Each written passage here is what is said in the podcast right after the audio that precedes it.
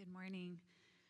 The scripture for this morning's sermon is from Mark chapter 5, verses 21 through 43. The word of God speaks to us like this And when Jesus had crossed again in the boat to the other side, a great crowd gathered about him, and he was beside the sea.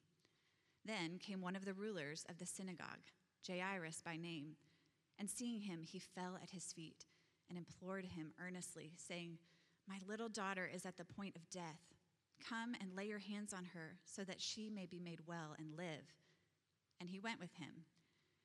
And a great crowd followed him and thronged about him. And there was a woman who had had a discharge of blood for 12 years and who had suffered much under many physicians and had spent all that she had and was no better, but rather grew worse. She had heard the reports about Jesus and came up behind him in the crowd and touched his garment. For she said, If I touch even his garments, I will be made well.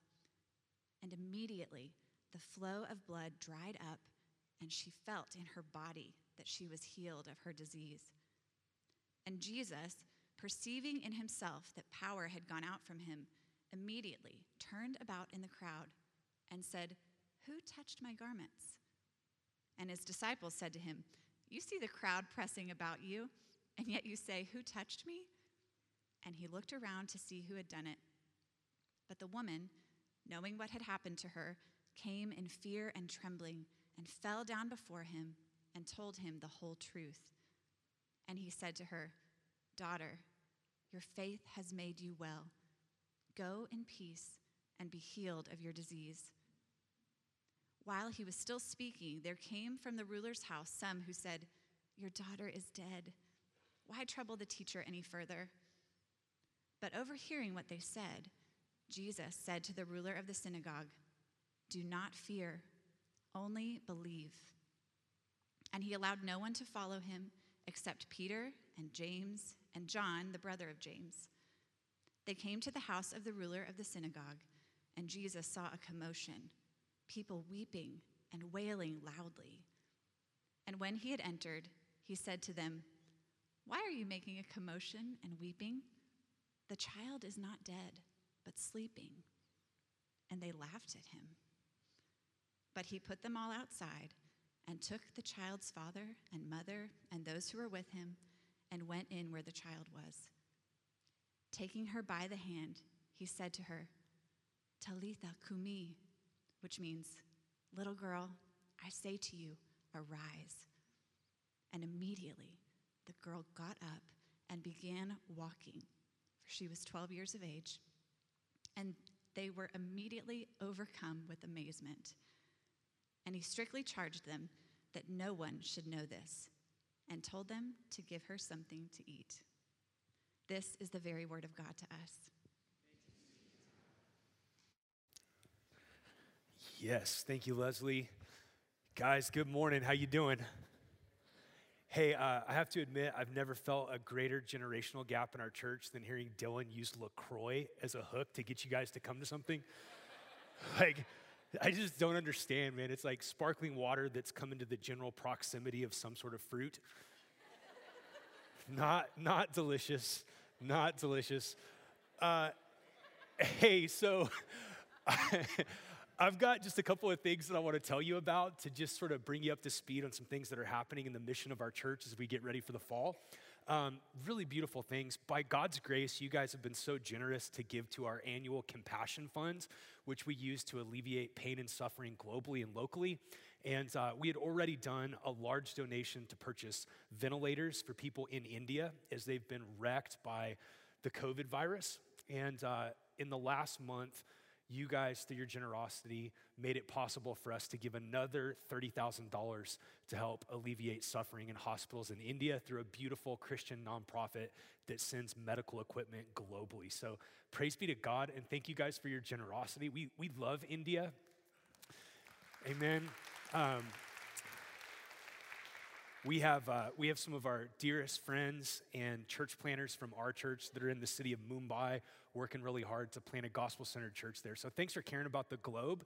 And let's just not talk about that outside of this. Um, we, we don't want to go pat ourselves on the back on social media, and we don't want to talk about what we're doing in church planning on social media in India because it's such a hostile environment. Uh, the second two things I was going to tell you about is that some of our newest church plants are just thriving and exploding with growth.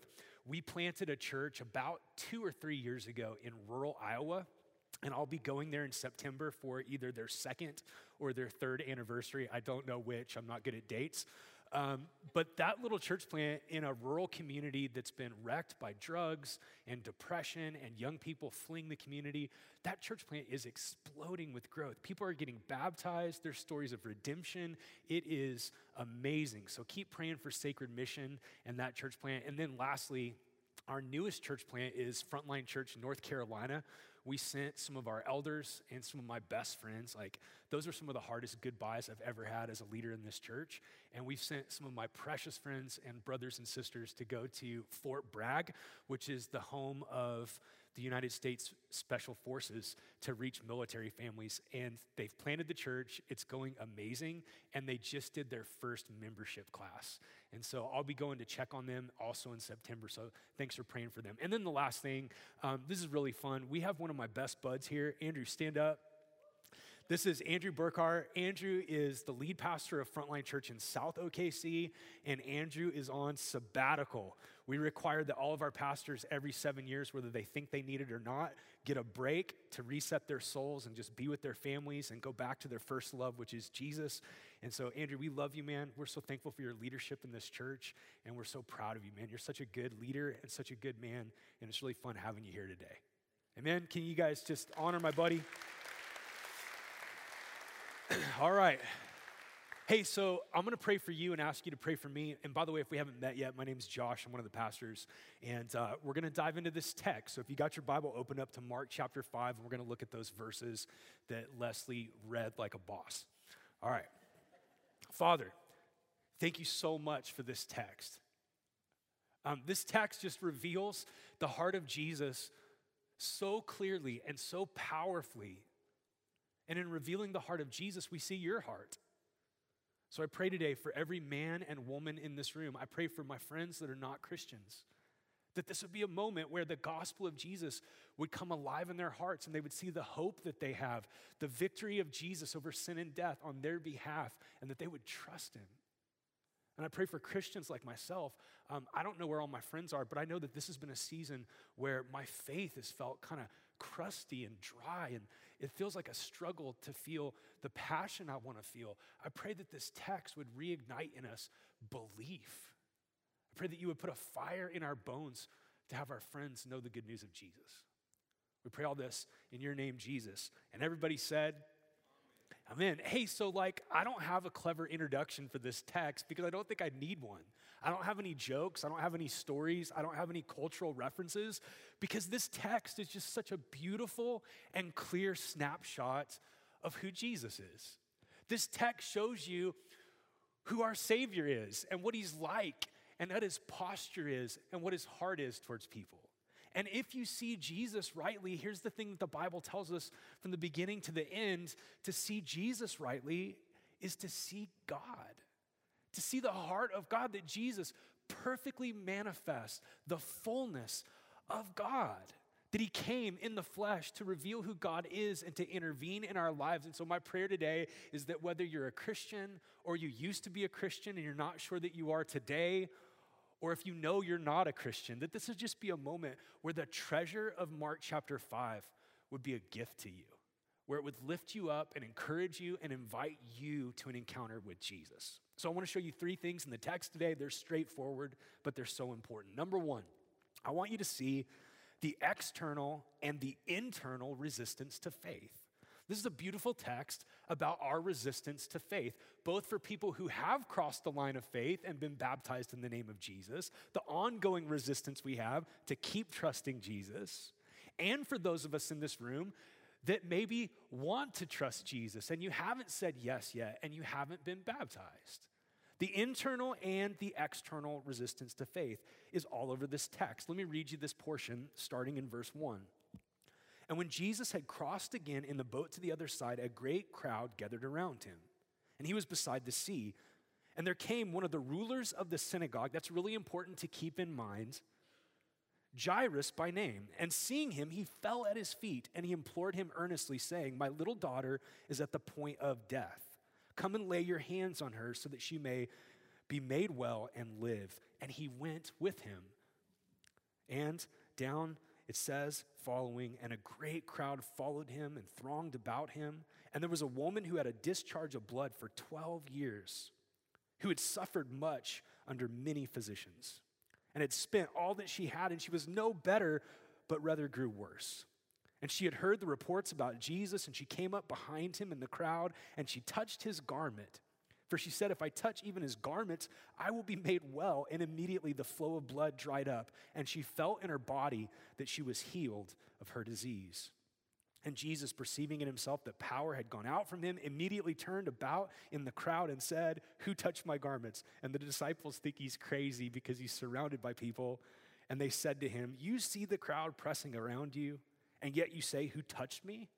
And he looked around to see who had done it. But the woman, knowing what had happened to her, came in fear and trembling and fell down before him and told him the whole truth. Okay, I want you to see in these two people, in Jairus, the synagogue ruler, this man of power, this man of influence, this man of privilege, this man that was highly regarded, and in this sick woman who was marginalized, who was impoverished, who was on the outside of the religious life of Israel because of ceremonial uncleanliness, I want you to see a little bit of ourselves in them. Because even though these two people are different, they both have external and internal barriers to trusting in Jesus. For Jairus, some of the external barriers include pressure from the synagogue. Um, he's not a rabbi, he's not a teacher, but he's a ruler. He's an authority in the synagogue, which means he was an influencer and an overseer for the very group of people that are starting to get more and more hostile against Jesus. He is part of the group that's going to betray Jesus, that already at this point in the story are seeing Jesus as a threat to their power and their influence in Israel. So I want you to think about what this guy is doing in this moment. He's risking everything by having an encounter with Jesus. He's risking being shamed by the very organization that he makes his livelihood in. He's risking everything. He's risking being shunned and rejected. He's risking losing his livelihood. He's risking his dignity. And I know that we don't live in an honor shame culture as much in the West as our friends that do in the East, but in this honor shame culture of Israel at this point in history, to lose your dignity in the eyes of your fellow community members was to lose everything. This guy has unbelievable external pressure that's almost demanding that he not come to Jesus in his desperation. And in the midst of all that, listen, there's the real possibility that he risks his entire standing with the synagogue, and Jesus also could reject him because Jesus knows that he's a part of the group that's already whispering about him. It could be guilt by association. He could fall down at the feet of Jesus, and Jesus very well could look at him and say, Hey, man, I know what team you're playing for. Go ask them for help. He could end up being a man without a country in between the synagogue and Jesus in a no man's land where he doesn't belong and he's not accepted and he loses everything. In addition, he faces the external pressure of the mockery of his family and the professional mourners once his daughter passes. Like Jesus says, the little girl's not dead, she's only asleep. And these professional mourners that wealthy people would hire to wail and cry and scream as a cultural expression of grief, they start mocking Jesus. And this guy's old family would have thought, who's this kook? Who's this weirdo that's saying that the little girl's asleep? She's verifiably dead. This guy's insane. And Jairus, this smart guy of influence, is going along with this nonsense. But listen, the external pressure, though real, pales in comparison to the internal pressure against faith. The internal pressure for this man would have been profound fear. profound fear of the loss that he's about to endure with his daughter, but also the profound fear of loss stacking up on top of loss on top of loss. To be without a job and without a country and without a family. And in the midst of all that, there's the internal pressure that many of you in this room know of despair and hopelessness. Like nobody can help. She's at the point of death. And then they come and relay the message that she's died. And he would have felt the angst and the mourning and the shattering pain of losing his daughter, and he would have felt the temptation towards hopelessness. There's internal and there's external resistance to faith. And the same thing could be said for the woman.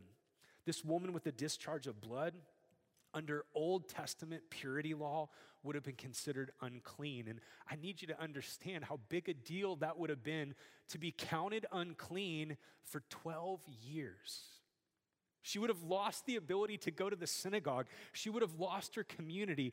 If people touched her, or even a garment she wore, or a chair that she sat on because of their purity system, they would have been considered unclean it's very likely that her husband would have left her, that she would not have a safety net. Like this woman could not be more marginalized. She couldn't be more shamed. She couldn't be more alone. She couldn't be more broke, and she couldn't be more desperate. And for her to walk into this crowd is breaking so many rules. A crowd where you're bumping into each other. If somebody found out that she was suffering from this disease, a discharge of blood, and they knew that they came into contact with her, she would have been unbelievably shamed and shunned. And she runs the risk in touching Jesus, a rabbi, one that she saw as clean, of him turning around and saying, How dare you break purity laws? How dare you break the rules? You touched me in your uncleanliness. She stands the external pressure of having more shame stacked on top of a life of shame. And there's the internal pressure. Like, this doesn't tell us that she's wrestling with cynicism because it actually shows a beautiful picture of faith. But don't you think that before she heard the message of Jesus, that cynicism would have had to have set into her heart? Like, how do you spend all your money on doctors and they all promise to be able to help you, and not one of them can do anything for you, but they still take your money to the point of being broke and destitute, and you're left worse off than what you were before they treated you. She's done everything she could. She spent every dime that she's had, and not only did she not get better, she just got worse. She would have felt unbelievably, unbelievably embarrassed and shamed in her culture and helpless and alone and without support and not seen. And I want to just say, before we move forward to both Christians and non Christians, it's so important that we wrestle with and do the work to explore the resistance to faith. Where do you have external resistance to really following Jesus? If you're not a Christian, maybe the external resistance is your view of what you perceive to be failures in evangelical Christianity, which are huge, by the way. Maybe your fears that if you cross the line of faith and follow Jesus, that you're going to be one of those people. Maybe your family will reject you. Maybe your spouse will reject you. Maybe you've actually sort of worn your doubt, your agnosticism, your unbelief, or your exit from the church as a badge of honor. Maybe that's your identity now, and you stand to lose so much that you've built if you cross the line of faith. And maybe you're a Christian and Jesus is asking for more of you. Maybe you are a cultural Christian, which just sort of means you go through the motions, but you're not really living your faith on mission. You're not really living as salt and light in the world. And for you to really follow Jesus as a fully committed Christian means that your coworkers are going to think you're weird. And by the way, even in this part of the world, like we're not Seattle yet, but even in this part of the world, especially in OKC, in Midtown, in neighborhoods like my neighborhood, in places that you work and play, increasingly to be known as a Christian is to be seen as being on the wrong side of history. To be seen because of Christian teachings about sexuality as a bigot, or to be seen as one who is puffed up and thinks that they're morally superior. To really follow Jesus, to say, Yeah, I'm in, and to share your faith, and to not be ashamed of Jesus, you stand in our cultural moment the risk of losing a lot. And wrestling with the internal and the external resistance to faith, the fear and the shame and the doubt and the cost of following Jesus is really important if you're going to hear the invitation of Jesus. This leads to the second thing. Number two, I want you to see that desperation can give way to faith. That as this external and internal resi- resistance to faith is raging in their hearts, um, the desperation that they're both enduring actually turns into this catalyst where the Spirit of God uses desperation to lead them to an encounter with Jesus. And what I love about this story and what I love about Mark, who wrote this story, is that he doesn't just randomly pull together these two stories, these accounts of what Jesus did. He's really intentional because even though on the surface these two people have nothing in common a wealthy synagogue leader who was respected, and a poor, marginalized woman who was rejected and on the edges, even though they seem so vastly different, what they have in common is far more than what separates them. And that's something we need to hear in our cultural moment. We think that there's so much more that separates us than what brings us together. But here's the thing that brings them together it's human desperation. Neither one of them can help their problems. Neither one of them can solve their crisis. Neither one of them can find an answer in the world. Neither one of them sees hope in any direction apart from a miraculous encounter with Jesus. And their desperation brings them together in profound unity. They both have no hope apart from Jesus. And what I want to say is like, desperation can be a, a real gift. Because the reality is, the Bible teaches that we're all more desperate than what we think we are. We're desperate for a Savior. We're desperate to be brought back into right standing with God. We're desperate to escape the scourge of death. We're desperate to escape the just judgment of God against sinners. We just don't feel that we're desperate most of the time. And Jesus tells this parable, which I want to read to you briefly in Luke chapter 14 to drive home the point of desperation. Verse 16 says, He said to them, A man once gave a great banquet and he invited many. And at that time for the banquet, he sent his servant to say to those who had been invited, Come, for everything is ready. And they all alike began to make excuses. The first said, I've bought a field, I must go and see it. Please have me excused. And another said, I've bought five yoke of oxen. I go to examine them. Please have me excused. And another said, I've married a wife, and therefore I cannot come. So the servant came and he reported these things to the master. Then the master of the house became angry, and he said to his servant, Go out quickly to the streets and lanes of the city, bring in the poor, the crippled, the blind, the lame. And the servant said, Sir, what you've commanded has been done. There's still more room. And his master said to the servant, Go out into the highways and hedges and compel people to come in, that my house may be filled. For I tell you, none of those men who were invited shall taste my banquet. Jesus, in a similar vein, says that it's easier for a camel to pass through the eye of a needle than for a rich man to enter the kingdom of God. What's he saying? He's saying, listen, there's a way in which we can have a life that's so comfortable, that's so inoculated against the reality of our impending death that's so full of everything that we think we need to be happy that we stop actually taking an account of the fact that when we die, we all stand before a perfect God and we have to give an account for our lives. And we can, in the midst of all of our comforts and all of our diversions and all of our entertainments, we can lose a sense of human desperation that tells us again and again and again that even on our best day, there's enemies that we can't overcome that we can't answer the problem of sin and we can't fix death. And there's no way that we can overcome the just judgment of God by just trying to be good people because the standard's perfection and we all fall short of perfection. What happens with these two people in their desperation is that they actually are led to know that they need Jesus. And I just want to say, like, hey, man, this is my biggest concern for our church. My biggest concern for our church is that we live in a moment where we can, in Oklahoma City, in some real ways, especially for middle class folks and upper middle class folks, you can live in such a way that your life can be so comfortable and so busy being entertained and so full of the good life, quote unquote, and banking on the next vacation. And by the way, I'm not condemning you or saying that it's bad to eat at a good restaurant. I'm just saying the profound danger is that you can sort of medicate yourself to such a degree that you don't know that you're actually desperate. One of the things I love about friends in recovery, one of the things I love about people that hit rock bottom is that they actually have a more sober reality check about what it means to be a human than people that think that they're doing great. Sometimes it's a gift to have everything blow up.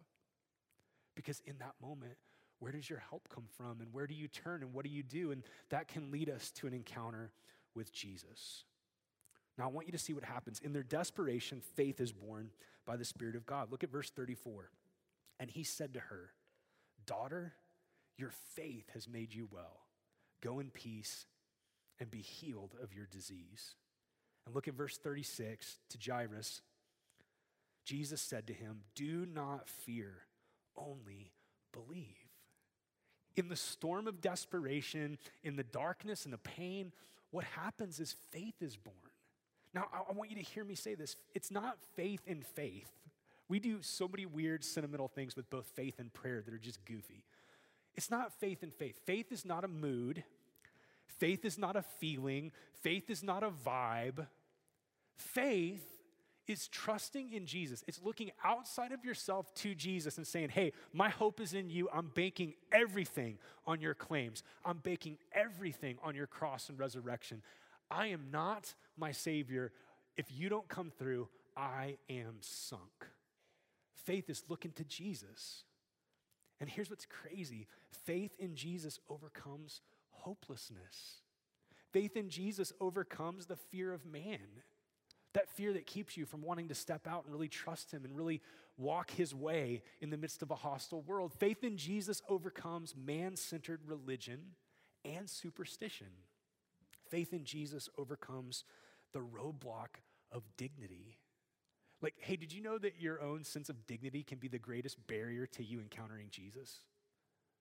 Like, admitting it's a profoundly difficult deal to admit that you can't save yourself to be a synagogue official, a powerful man, and to fall on your face crying before this rabbi that most of your friends think is a charlatan and a kook and a threat. Like, he had to overcome his dignity. And the only way to overcome your dignity is to realize that Jesus is your only hope, and to throw yourself at his feet. So, listen hey, the, these two people have internal and external roadblocks to faith, but in their desperation, the Spirit of God works to get their faith focused on Jesus, to move to Jesus. And this leads to the last thing, finally. I want you to see the frightening power and the shocking tenderness of Jesus. The frightening power and the shocking tenderness, because both of those things are true and both of those things are important. And to abandon one is to have a less than full picture of Jesus. In this text, we have a series of four profound miracles in this section of the Gospel of Mark. We've already looked at a couple of them. In this section of Mark, Jesus calms the storm, showing his power over nature itself. He speaks and the wind shuts up, he speaks and the waves go away. In this preceding passage, Jesus frees a man oppressed by demons. Jesus speaks and the demons run showing his power over the demonic. In this text, Jesus heals this woman, showing his power over sickness and disease. And then the culmination of those three miracles is the fourth miracle where Jesus speaks to the little girl. He calls her back to life, showing his power even over death. And what happens in all of these passages is we get a sense, sometimes explicitly, of fear and trembling when people see the power of Jesus. The disciples in the boat are freaked out. The people in the village where the man was freed from demons are terrified. The woman, when she experiences this healing, it says that fear gripped her. And when Jesus raises the little girl back to life, it says that the crowd that was there was amazed. They're in awe, they're shocked. The power of Jesus is overwhelming. And what Mark is doing by giving us these eyewitness accounts, and make no mistake, they're eyewitness accounts, they're not fables or stories. These eyewitnesses accounts of the power of Jesus are designed to show you that Jesus Christ is not just another teacher, he's not just another rabbi, he is the Son of God in the flesh. He has all authority over nature, over the demonic, over sickness and disease, and over death itself. And to be in the presence of that kind of power should make you feel afraid. I don't like being in the backcountry or in the ocean with people that don't have a sober sense of fear. I don't like being offshore if I get to go spearfish with friends, with guys that don't take seriously just how dangerous that is. Or you get into the backcountry and people are flippant about safety precautions and knowing the risk that you're taking by being above tree line with things like thunderstorms. Like, I, I don't like to do stuff like that with people that don't have a healthy sense of fear about how small they are and how dangerous their circumstances are. And what Mark is doing in this text is he's saying, hey, man, like when Jesus showed up, the very power and presence of God showed up, and that should make you in a healthy way afraid. But listen, Jesus shows up, and it's not just power, it's mercy, it's tenderness, it's gentleness. He shows mercy to Jairus, it says that he goes with him. Jairus falls at his feet and Jesus goes with him. He doesn't shame him. He doesn't say, hey, man, you're running with guys that are talking trash about me. You're on your own. He goes with him. And he tells him to not be afraid. He goes to the very sense of fear that he had. And then I want you to hear me say this. This is really important. And some of you in particular, this is the main thing you need to hear today. Jesus goes with Jairus to the place of mourning and devastation. Hey, there's no more terrifying place to go into the room of a bereaved parent. And I, I want you to hear this because, like, in the Sermon on the Mount, Jesus said, Blessed are those who mourn. And we can make that an abstraction. We can think, oh, that's a principle. That's sort of a, a formula. Blessed are those who mourn because they'll be comforted is not an abstraction, it's the message about a person. It's the message about one who's near to the brokenhearted, who's not put off by devastating grief, who doesn't walk away from the house of grief, who walks into the house of grief, and who shows up knowing what it's like to be a man of sorrows and acquainted with grief. If you're mourning, if you're suffering, if you've encountered profound loss, what we see in the mercy of Jesus is that Jesus wants to go with you into that place. He wants to meet you there. He wants to speak with you there. He wants to hold you there. He wants you to encounter his love and his mercy and his comfort there. In the woman, we see his mercy. Jesus doesn't condemn her. He doesn't shame her. He doesn't embarrass her. He doesn't rebuke her for touching him. He doesn't blame her for being sick. He doesn't do the whole word of faith garbage where he would sort of make it about her faith and say, well, you were afflicted for 12 years and it's your fault. Jesus just loves her. In fact, what Jesus does is he reflects the mercy of his father perfectly. He calls her daughter. He calls her daughter. He sees her. He loves her. He embraces her and welcomes her.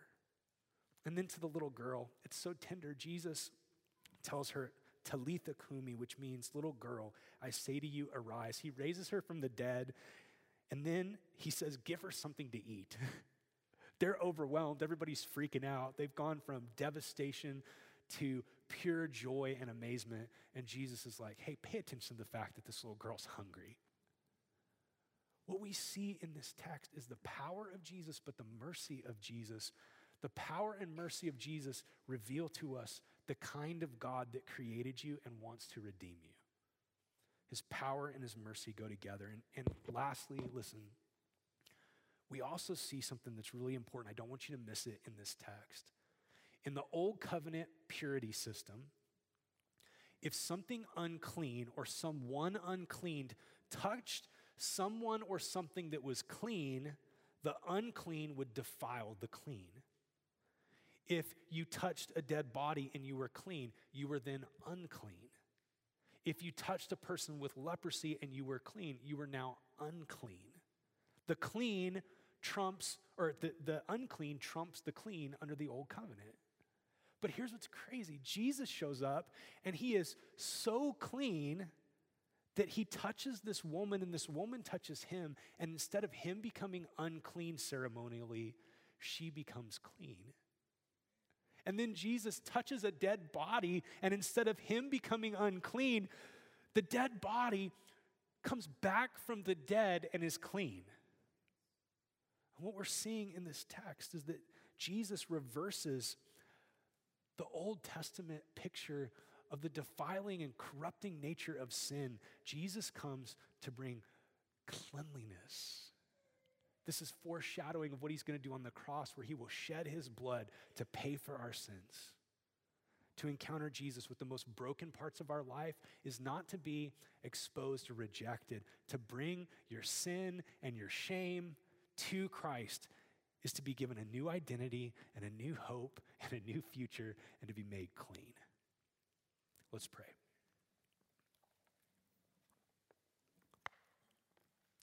Heavenly Father, thank you that Jesus is revealing you.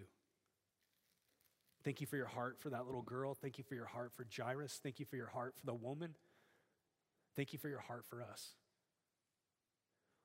Um, Lord, I want to ask that today, as we receive the Lord's Supper, that you would do a really deep work, that you would help us to bring you our external and internal resistance to faith.